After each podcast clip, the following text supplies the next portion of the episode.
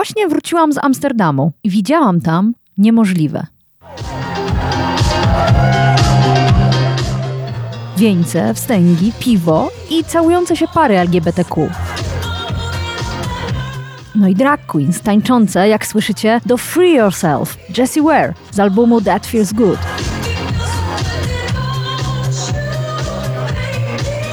Amsterdamska społeczność LGBTQ świętowała 5 maja, holenderski Dzień Wyzwolenia po II wojnie światowej. Też świętowałam, podrygując na płycie trójkątnego granitowego pomnika. A potem wróciłam do Polski. Czy widziałam niemożliwe? Niemożliwe w Polsce? Wieńców na pewno mamy pod dostatkiem. A i drag queens jest sporo. No to poszukajmy tego niemożliwego. Nazywam się Agata Kowalska. Jestem dziennikarką Okopres i umiem zadawać pytania. Wciąż jeszcze wierzę, że świat można ponaprawiać, więc swoich gości, polityków i ekspertki pytam o rozwiązania. Swoje tematy dorzucacie i wy, słuchaczki i słuchacze powiększenia. Wspólnie wyrywamy się z pułapki, że nic się nie da i że nic nie ma sensu. Zawsze dochodzimy do sedna. No, prawie zawsze. Zapraszam.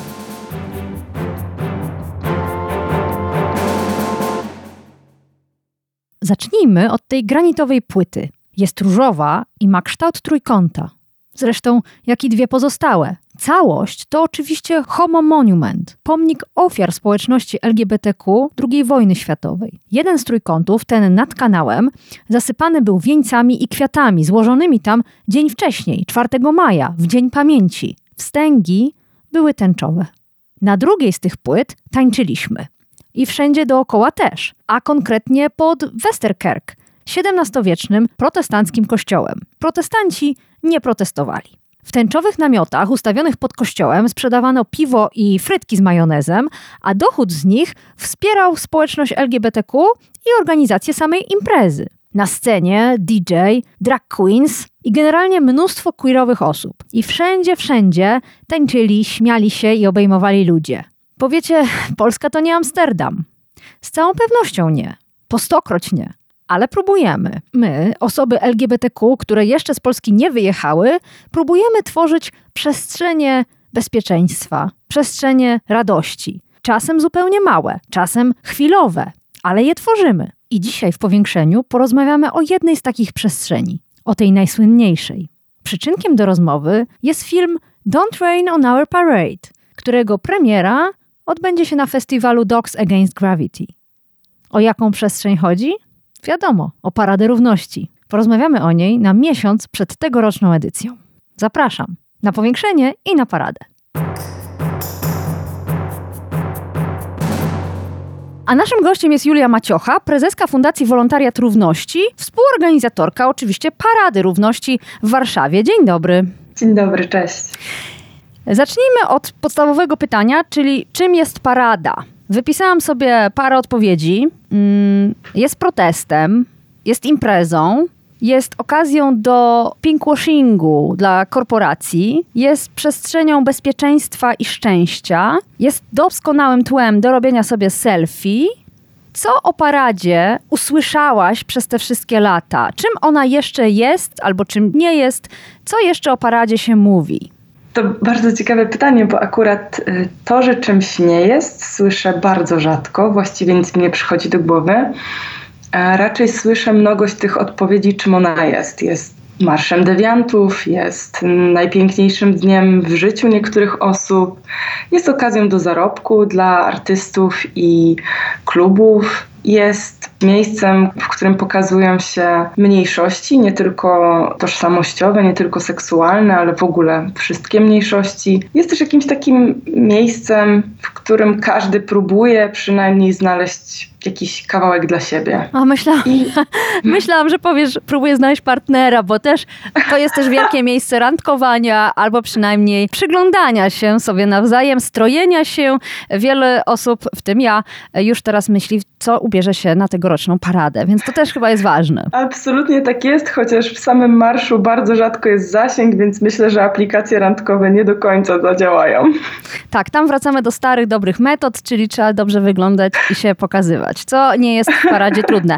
A czym jest ona dla ciebie teraz, w 23 roku i czy pamiętasz, czym ona była dla ciebie, kiedy zaczynałaś, kiedy w ogóle pierwszy raz pojawiłaś się na paradzie i czy pamiętasz, kiedy to było? Absolutnie pamiętam. To było zaraz e, po tym, jak przeprowadziłam się do Warszawy na studia. 2014 rok. Parada wtedy dla mnie była ważnym eventem. Ja od razu zaangażowałam się w wolontariat, chciałam ją współtworzyć, chciałam ją robić i patrzyłam na nią bardzo technicznie, mm, mniej niż jak na zjawisko, tak jak ją obserwuję teraz. Teraz parada jest dla mnie takim efemerycznym tworem. Ciężko ją właśnie przypasować do jednej, a nawet do kilku kategorii. Wydaje mi się, że parada jest wszystkim i niczym jednocześnie, że jest takim miejscem bardzo plastycznym, które każdy może troszeczkę poukładać na swój sposób, na, na jakieś swoje widzenie.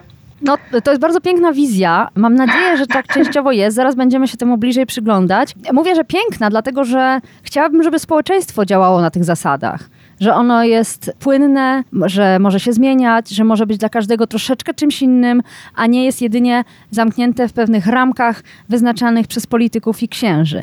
Więc Przyjrzyjmy się bliżej tej Twojej paradzie. Mówię Twojej, dlatego że jesteś e, nie tylko prezeską Fundacji Wolontariat Równości, ale też twarzą parady. Niektórzy mówią Królowa Julia, e, w, słynne zdjęcia w tym wielkim wianku. Czy to jest przesada, czy jednak parada potrzebuje takiej liderki? Ja bym chciała, żeby ona już nie potrzebowała tej liderki. W 2017 roku, jak zostawałam prezeską parady, to rzeczywiście społeczność miała bardzo dużą potrzebę twarzy kogoś, kto się określi, kto będzie bardzo twardy i jasny w swoich wypowiedziach. W 2017 roku nikt nie chciał słyszeć, co ja myślę albo co mi się wydaje na temat świata. W 2018 roku ja miałam przyjść, powiedzieć, że nazywam się Julia, jestem lesbijką i będę robić paradę równości. Mm, taki był bardzo, była bardzo duża potrzeba konkretów w mhm. tamtych czasach. Ja nie wiem, wiesz, nie, nie mam odpowiedzi na to pytanie, czego teraz potrzebuje ta społeczność. Ja wiem, czego ja potrzebuję. Ja absolutnie potrzebuję nie być już twarzą Parady Równości. Dlatego też z roku na rok odsuwam się coraz bardziej od tej medialnej części. No w tym roku troszeczkę zostałam wyciągnięta znowu przed szereg ze względu na dokument, który, który będzie miał swoją premierę w tym mm. roku.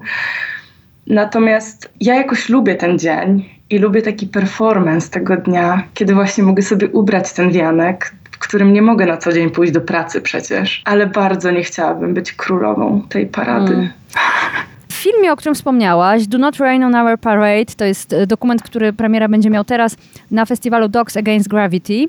Ty w tym filmie, jako jedna z bohaterek, mówisz, że parada mogłaby być czymś więcej niż jest. I jestem bardzo ciekawa, co miałaś na myśli, bo ta wypowiedź no, jakoś się urywa w najciekawszym dla mnie momencie tu są trochę takie dwa aspekty. Z jednej strony mam poczucie, że ja miałam wizję na tę paradę i ta wizja została spełniona w 2019 roku. Ja chciałam, żeby to był ogromny event, mainstreamowy, absolutnie, takie było moje założenie, żeby każdy mógł przyjść sobie na tę paradę, żeby to już nie był obciach, żeby właśnie instagramerki i influencerki walczyły o miejsce na platformach, zamiast gdzieś tam w domysłach po cichu pisać posty wspierające, które nie do końca mówiły o samym evencie.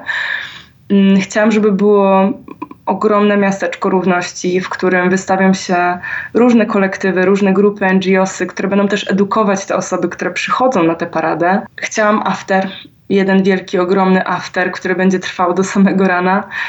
I to wszystko, na co ja miałam wizję, gdzieś już spełniło się kilka lat temu. Ja wiem, że moje marzenia są skończone w takim sensie, że wydaje mi się przynajmniej, e, że idzie nowe pokolenie, które chciałoby, żeby ta parada wyglądała inaczej. Mm. I ja nie mogę się doczekać, aż oni tę mm. paradę wezmą i ją zrobią w zupełnie inny być może sposób niż ona była robiona dotychczas. Więc moim zdaniem to jest taki event właśnie, który ma nieskończony, nieograniczony potencjał. A z drugiej strony to jest chyba trochę to, o czym ty mówisz przy okazji pomnika w Amsterdamie. Co zabawniejsze, tydzień później ja byłam przy tym pomniku, więc miałam okazję zobaczyć tę przestrzeń, o której mówisz. Niesamowite, absolutnie. Wydaje mi się, że my dalej w Polsce jednak trochę się boimy, trochę myślimy, co inni powiedzą, trochę próbujemy być grzeczni, ładni, czyści i w wypracowanych sukienkach, żeby spodobać się temu społeczeństwu. Wydaje mi się, że jeszcze ta nasza społeczność trochę za dużo przeprasza, a za mało żąda. I, i w tym kontekście ta parada też moim zdaniem jest zbyt ładna. No, to, jest, to, jest, to jest coś niesamowitego, bo ja rzeczywiście dokładnie tak o paradzie myślę, że z jednej strony uwielbiam tam być, uwielbiam czuć tą wspólnotowość, tą swoją grupę, swoich ludzi, tańczyć, ale z drugiej strony mam wrażenie, że parada mało żąda, ma postulaty, ale mało kto pewnie z uczestników byłby w stanie je wymienić. Wydaje się z boku mało polityczna, w takim jak najlepszym sensie polityczności. O wiele bardziej zdaje się być wesołą imprezą, oczywiście z politykami z różnych partii na pokładzie, ale nawet oni wydaje mi się, są zadowoleni, że polityki tam nie ma, mogą zrobić zdjęcie z balonikami i wrzucić je do internetu. Czy ta polityczność parady jest do odzyskania? Wiesz co, ja mam takie poczucie, że ta walka nasza o polityczność parady, ona jest przegrana z jednego ważnego powodu. W Polsce jest tak źle, trzeba to nazwać po imieniu, trzeba tak powiedzieć, że ludzie, mam poczucie, potrzebują tego jednego dnia wytchnienia. Mamy masę marszy równości w Polsce już teraz, zrzeszonych w koalicji miast maszerujących mamy 32 miasta. I dużo e, organizatorów tych marszy przyjeżdża do Warszawy właśnie dlatego, że u nich jest politycznie, że u nich jest walka, że u nich jest ciężko, a ten jeden dzień to jest dla nich taki głęboki oddech, pełen tęczy, kiedy przez jeden dzień mogą sobie wyobrazić ten kraj, na rzecz którego pracują de facto, tak? Na tą przyszłą Polskę, w której już nie będzie tak źle i okropnie. Mam też takie poczucie, że dużo osób, które przychodzi na paradę, nie chce tego dnia polityki, tylko właśnie chce zobaczyć tę wizję świata, tę wizję naszego kraju, w którą wierzą, do której chcą dokładać swoją cegiełkę i do której mają nadzieję, że ta parada kiedyś doprowadzi. My robiliśmy wiele badań przesiewowych w osobach, które przychodzą na paradę. Badaliśmy wiek e, tych osób, żeby też wiedzieć, jak, w jaki sposób projektować to wydarzenie. I absolutnie większość osób nie mówi, że brakuje im polityczności parady. Wręcz część z nich zwraca uwagę, że wolałaby, żeby tych polityków w ogóle tam nie było. I to jest trudne, bo z jednej strony mamy narzędzie, jakim jest Pride i chcielibyśmy go być może wykorzystywać w taki sposób, jak było to robione w innych krajach, a z drugiej strony mamy też tę społeczność, dla której de facto te parady robimy, która mówi: Ja chcę ten jeden dzień. Ja chcę ten jeden dzień pełen brokatu, radości, szczęśliwych ludzi, który pokazuje mi tę Polskę, której na co dzień nie ma. Stąd też ja mam takie właśnie poczucie, że, że musi przyjść, przyjść ktoś nowy, bo może trzeba jakoś rewolucyjnie bardziej tę paradę odmienić. Może trzeba ją jakoś radykalnie ubrudzić. Tylko ja nie mam na to wizji i też nie słyszę głosów, które by taką wizję roztaczały ze strony osób, które na tę paradę przychodzą, które tę paradę chcą z nami współtworzyć. To jest niesamowite wydarzenie, Parada Równości, dlatego że ono naprawdę daje poczucie szczęścia i bezpieczeństwa bardzo wielu ludziom. I to jest super cenne i też bym nie chciała, żebyśmy to stracili nagle. Ale z drugiej strony to jest ogromny paradoks, że Parada Równości jest absolutną odwrotnością rzeczywistości LGBTQ w Polsce. Codziennej rzeczywistości, która jest pełna no strachu, samotności, wstydu, opresji, zmagań ekonomicznych, zmagań z hejtem i z przemocą fizyczną, te wszystkie straszne elementy w dniu parady znikają. Nie ma ich. Nawet już kamienie nie lecą. W Warszawie brudnatni chłopcy y, zreiterowali, gdzieś zniknęli. Y, więc być może parada coś zafałszowuje. Pokazuje świat uśmiechniętych ludzi, którzy na co dzień toczą nierówną walkę ze swoim państwem i ze swoim społeczeństwem. No właśnie, pytanie trochę jak chcemy nazwać to zjawisko, które opisujesz? Czy chcemy je mm. nazwać zafałszowywaniem, mm. czy chcemy je właśnie nazwać dawaniem tej nadziei, pokazaniem, że to jest możliwe, że ta równa, równościowa Polska istnieje, tylko trzeba ją odkopać jakoś spod tych gruzów nienawiści i hejtu. Dla mnie parada jest takim naocznym, żywym przykładem, że się da, że to nie jest tak, że jak niektórzy lubią mówić, a bo na Zachodzie to inna mentalność, to inne społeczeństwa i tam to było możliwe, a u nas to nie jest możliwe, bo okazuje się, że jest możliwe. Okazuje się, że nie tylko w Warszawie, ale w wielu mniejszych miejscowościach te marsze idą po raz drugi, trzeci, czwarty, nie są atakowane, wspier są wspierane przez jakąś lokalną społeczność, przez lokalnych polityków i polityczki. Mm, więc ja mam poczucie, że ta zmiana, ona się dzieje i że te marsze może właśnie są jakąś taką soczewką, może jakąś, wiesz, taką szklaną kulą, która pokazuje trochę przyszłość. Tak bym bardziej chciała o tym myśleć niż o jakimś fałszu. Ja to też zawsze lubię sobie porównywać paradę do mojej ukochanej polityki bezpieczeństwa ruchu drogowego, dlatego że Warszawa ma jedną zaletę, która jest potworną wadą. Są to ogromne arterie, które przecinają nasze miasto we wszystkich kierunkach. I na co dzień służą jako takie miejskie autostrady. Ale w dniu parady są idealne do tego, żeby te tysiące ludzi się tam rozlały. Paradowały, maszerowały, tańczyły całą szerokością jezdni. Ja zawsze jak idę w paradzie, to myślę jednocześnie o tym, że świat mógłby wyglądać tak dla nas jako społeczności LGBT-owej, ale że świat mógłby też tak wyglądać dla nas jako pieszych, użytkowników miasta. Wiem, że na co dzień tymi jezdniami nie chodzą kolorowi roześmiani ludzie, tylko jeżdżą samochody.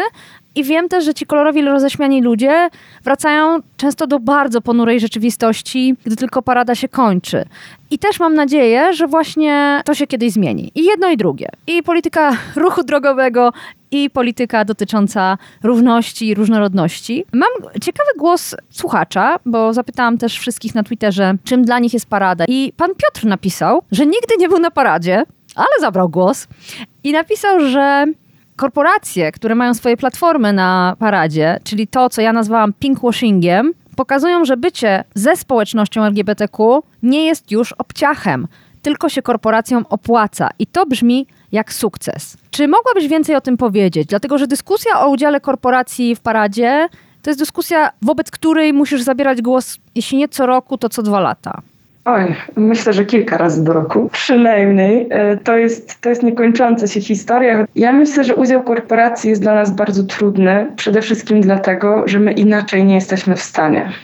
Właśnie, dlaczego inaczej nie jesteśmy w stanie? Po pierwsze, to, na co warto zwrócić uwagę, to w żaden sposób nie wspiera nas rząd ani samorząd. Nie dostajemy żadnych dotacji ze strony miasta Warszawy, nie dostajemy żadnych dotacji ze strony województwa. No, o rządowych dotacjach to oczywiście nawet nie ma o czym wspominać.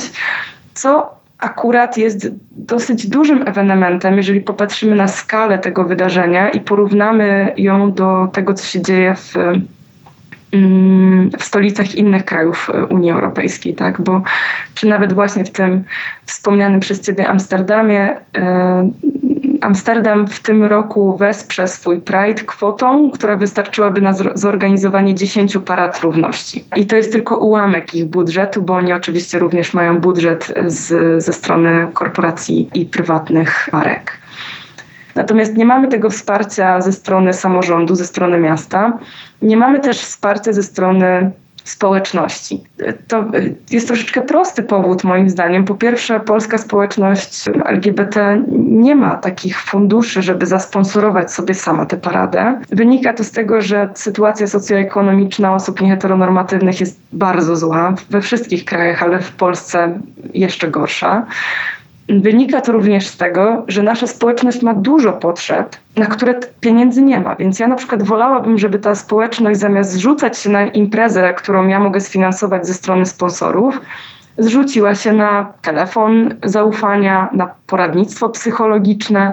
I zrzuca które... się, i zrzuca się, podkreślmy tak, to. Przede tak, wszystkim absolutnie. społeczność samofinansuje sobie różnego rodzaju pomoc dla pojedynczych osób usługi prawne, usługi medyczne, poradnictwo psychologiczne, psychiatryczne, seksuologiczne. To wszystko się dzieje. Społeczność sama siebie wspiera. Tego na co dzień nie widać, ale to się dzieje.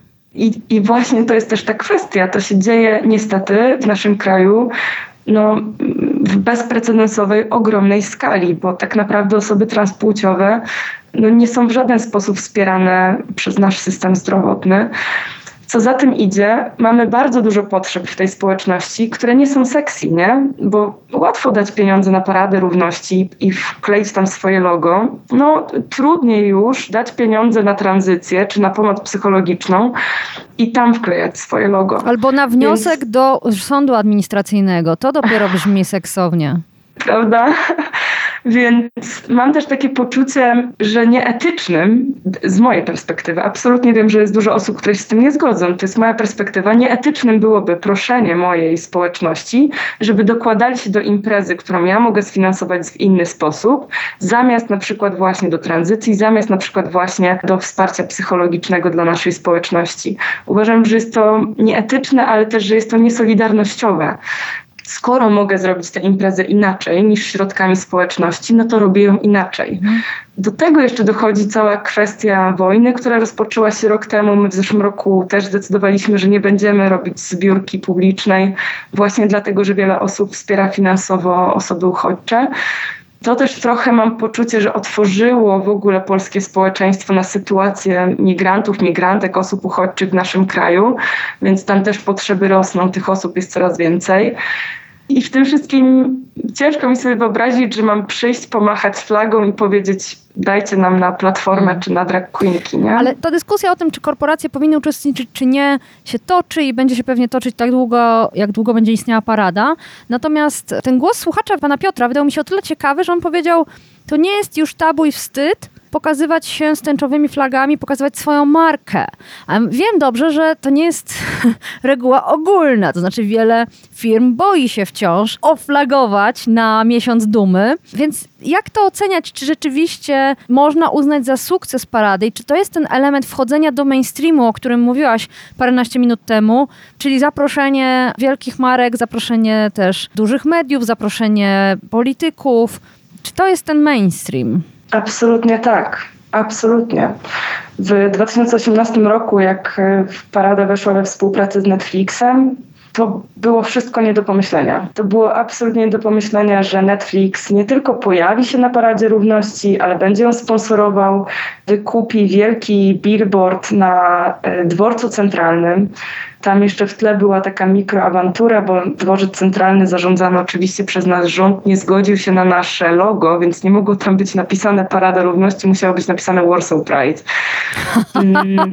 to znakomite. Więc ja uważam, że to jest właśnie to, czyli nie tylko zaproszenie y, właśnie dużych marek, ale też pokazanie, jak te marki wchodzą w paradę, bez tego obciachu, bez tego tabu. Nie na zasadzie, dobra, to my wam damy pod stołem 2000, a wy się od nas odczepicie i nie będziecie nas kolautować w social mediach, tylko na zasadzie my chcemy być, chcemy zrobić strefę, chcemy malować osoby uczestniczące w paradzie, żeby ten, w tym dniu czuły się wyjątkowo. Chcemy dołożyć się do tego, żeby ten dzień był dla nich jeszcze piękniejszy.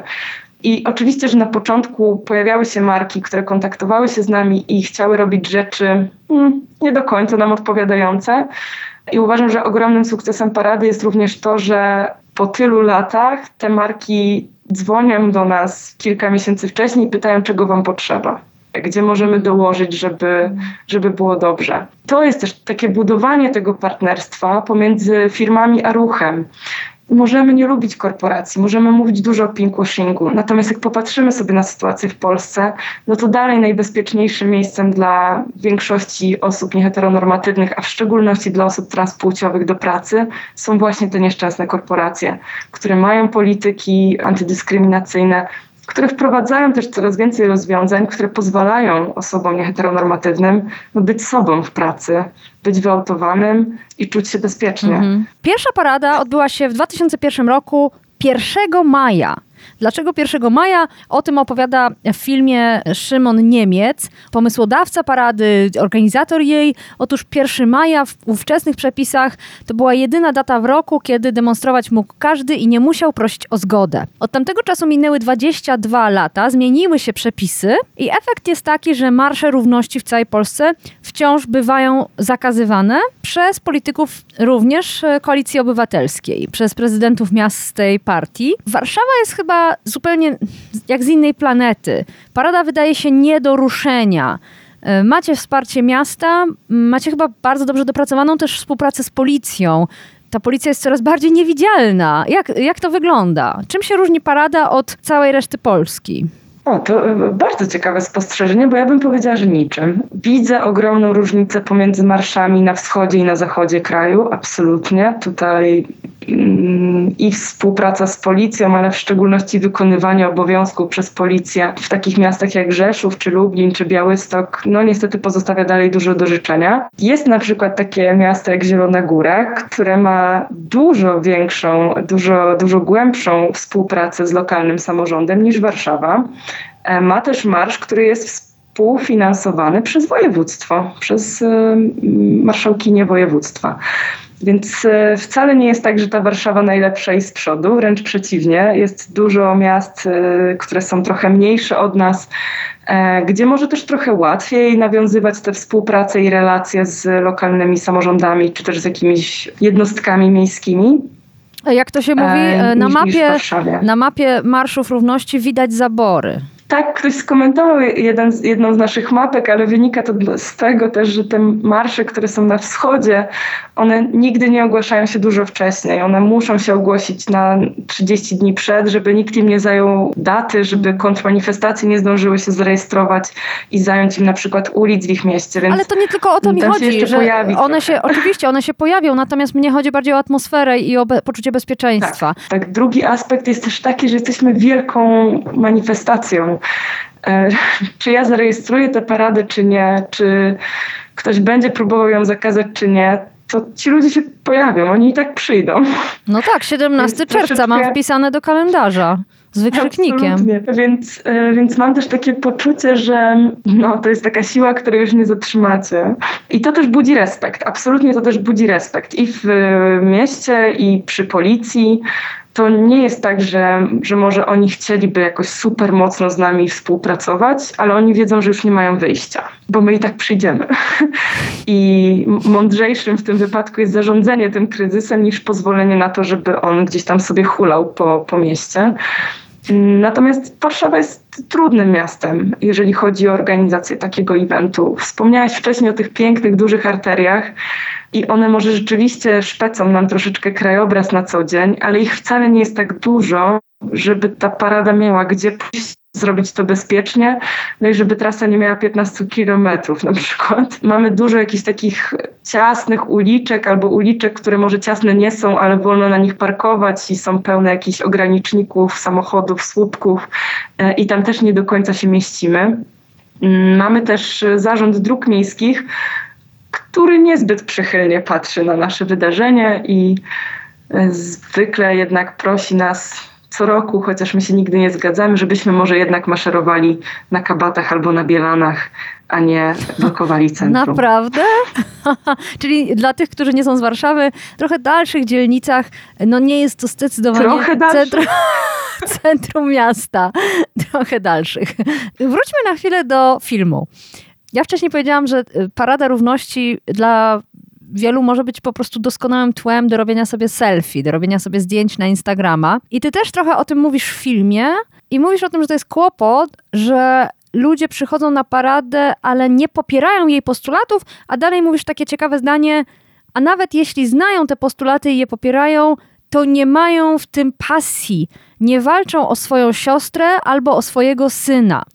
Czym to się różni? Popierać postulaty osób LGBTQ w Polsce od walki z pasją o te postulaty?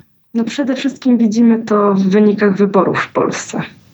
Ponad 50% Polek i Polaków chce równych praw dla osób nieheteronormatywnych, no ale również prawie 50% głosuje na PiS albo Konfederację. Więc w jakimś stopniu ta grupa ludzi pokrywa się ze sobą. Dlaczego? Jak, jakby jak działa te, ten ciąg przyczynowo-skutkowy w głowach tych osób, mm, które przyjdą na paradę i powiedzą tak, absolutnie, równe prawa dla osób nieheteronormatywnych, zróbmy to, a później oddają głos na osobę, która w publicznej telewizji mówi, że jesteśmy wynaturzeniem i że powinno się nas pozbyć z tego kraju. No ale bo może w drugim zdaniu obiecuje rzeczy, które są ważniejsze dla tych głosujących no właśnie, niż prawa I to jest ten brak tej pasji. To jest brak tej pasji, tego realnego zaangażowania, którego nie ma w naszym społeczeństwie. Tak samo obserwuję to w przypadku protestów aborcyjnych. Zapytała mnie ostatnio jedna z ambasadorek, która przyjechała do naszego kraju, zmieniła się e, ambasadorka.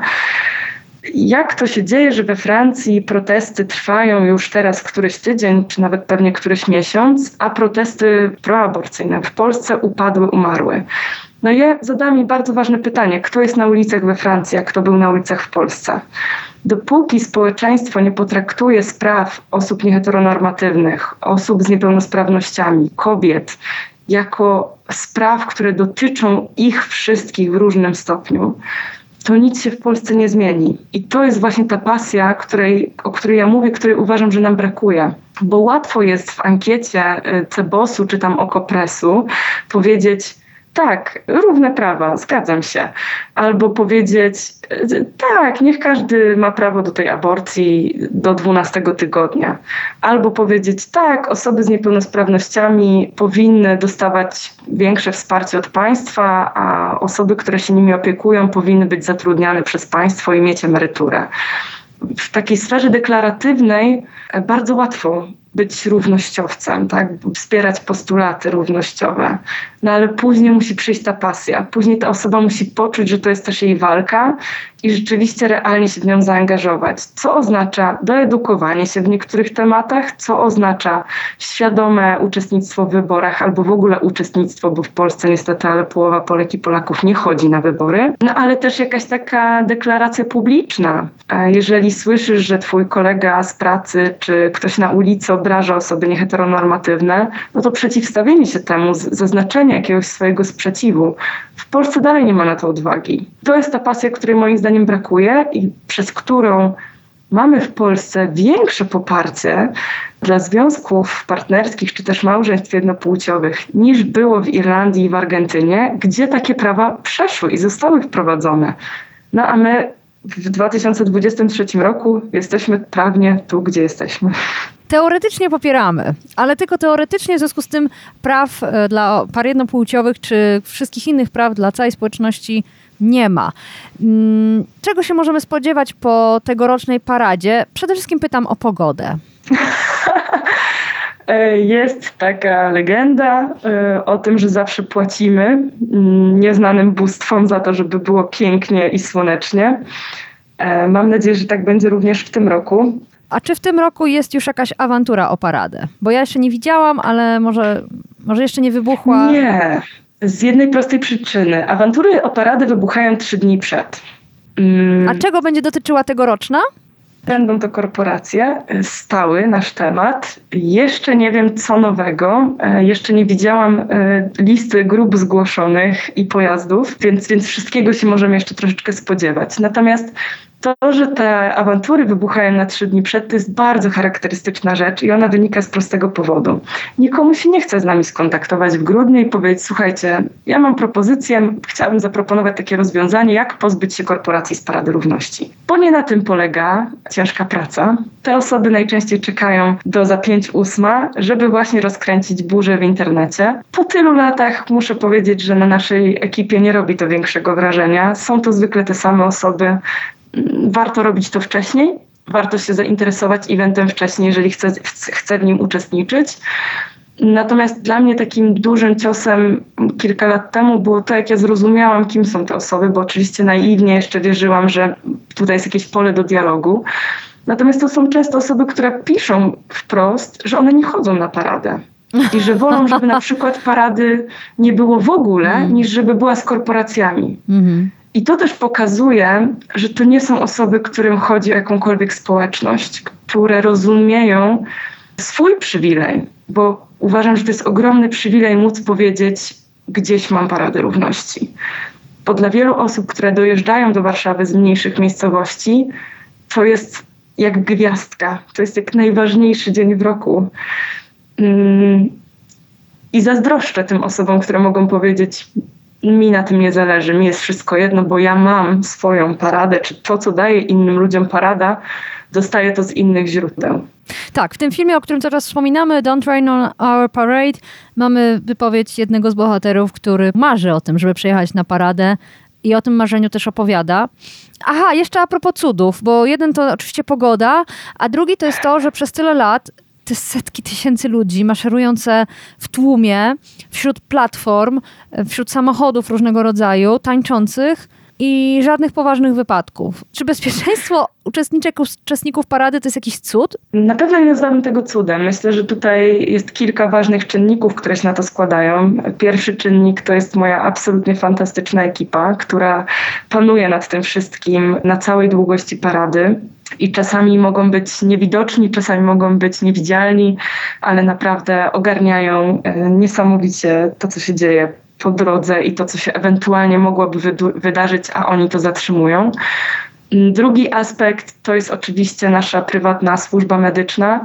Nie opieramy się na publicznej służbie medycznej. Mamy wykupioną prywatną karetkę, prywatne zespoły medyczne, które chodzą w paradzie i które też udzielają wsparcia bardzo szybko, jeżeli takie jest potrzebne. Trzeci aspekt natomiast to jest odpowiedzialna społeczność bo pomimo tego, że ta parada może i wygląda jak dobra impreza i dobra zabawa, to z roku na rok ta społeczność coraz odpowiedzialniej podchodzi do tej parady i rzeczywiście ludzie słuchają naszych próśb i komunikatów. Przychodzą bez alkoholu, przychodzą bez używek, mm, przychodzą bez innych substancji odurzających, które potencjalnie mogłyby być tym, e, tym czynnikiem, który by do jakiegoś nieszczęścia doprowadził. E, słuchają komunikatów o niewchodzeniu i niezbliżaniu się właśnie do tirów czy do aut.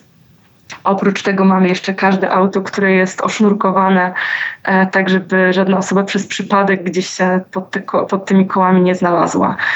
Natomiast mm, pomimo tego, że ta parada wygląda jak dobra impreza, to ja mam poczucie, że jednak ludzie przychodzą tam z bardzo dużym poczuciem odpowiedzialności e, za siebie, za przestrzeń, którą kreują, za też wydźwięk tej parady, jaka, jaki on będzie, i za samą paradę. I, I myślę, że to nam się wszystko składa mm, no, na naprawdę rzeczywiście graniczący z cudem odsetek ewentualnie jakichś drobnych, drobnych wypadków, drobnych sytuacji, które się gdzieś tam dzieją w marszu. Zmniejszmy ten odsetek. Ludzie, bierzcie wodę, i jeśli jesteście starsi niż 20 lat, weźcie coś na głowę. Osoby młodsze obserwowałam w zeszłym roku.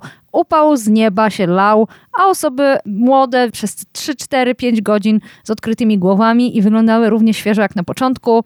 Jest to przywilej młodości, cała reszta weźcie coś na głowę i coś do picia. Absolutnie, ale ja też zawsze zachęcam do tego, żebyśmy się rozglądali. E, przywitajcie się z osobą po waszej prawej, po waszej lewej stronie, poznajcie ich imiona, e, patrzcie na nie, e, bo to od was zależy szybkość tej reakcji. To od tego, że ktoś z tego tłumu nie będzie obojętny na osobę, która nagle gdzieś nam omdleje czy, czy osunie się przy krawężniku fantastycznie jest obserwować osoby w paradzie, które właśnie dzielą się tą wodą, doradzają sobie, jak się ubrać na swój pierwszy marsz, e, podają sobie ręce, jak się przewrócą, opatrują sobie nawzajem kolana e, czy jakieś obtarcia e, od butów to też jest jakieś piękno w I, w, I wykładzają pióra i koronki, bo przecież to, o to też chodzi w paradzie. No, trend trzeba poprawić. Absolutnie tak i mówię to z całą odpowiedzialnością. No dobrze, to szykujemy stroje i czekamy na wielkie święto. Julia Maciocha, prezeska Fundacji Wolontariat Równości, współorganizatorka Parady Równości w Warszawie. Bardzo dziękuję za rozmowę i za paradę. Dzięki ogromne i do zobaczenia 17 czerwca.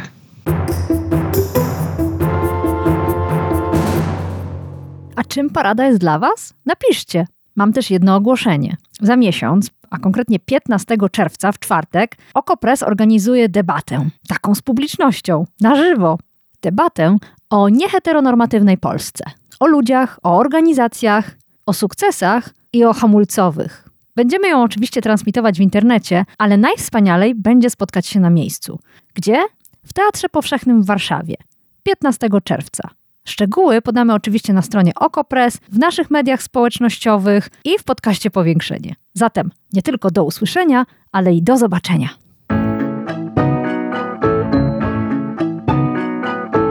To było Powiększenie, podcast Agaty Kowalskiej. Produkcja Bartosz Weber. Powiększenie znajdziesz na stronie Okopres i w Twojej ulubionej aplikacji do podcastów. Masz pomysł na temat albo komentarz? Napisz do mnie agata.kowalska małpaoko.press Stałych darczyńców zapraszamy na grupę Okopres na Facebooku Twoja okolica. Tam też toczymy dyskusje o świecie i o podcaście. Dziękujemy za Wasze wsparcie.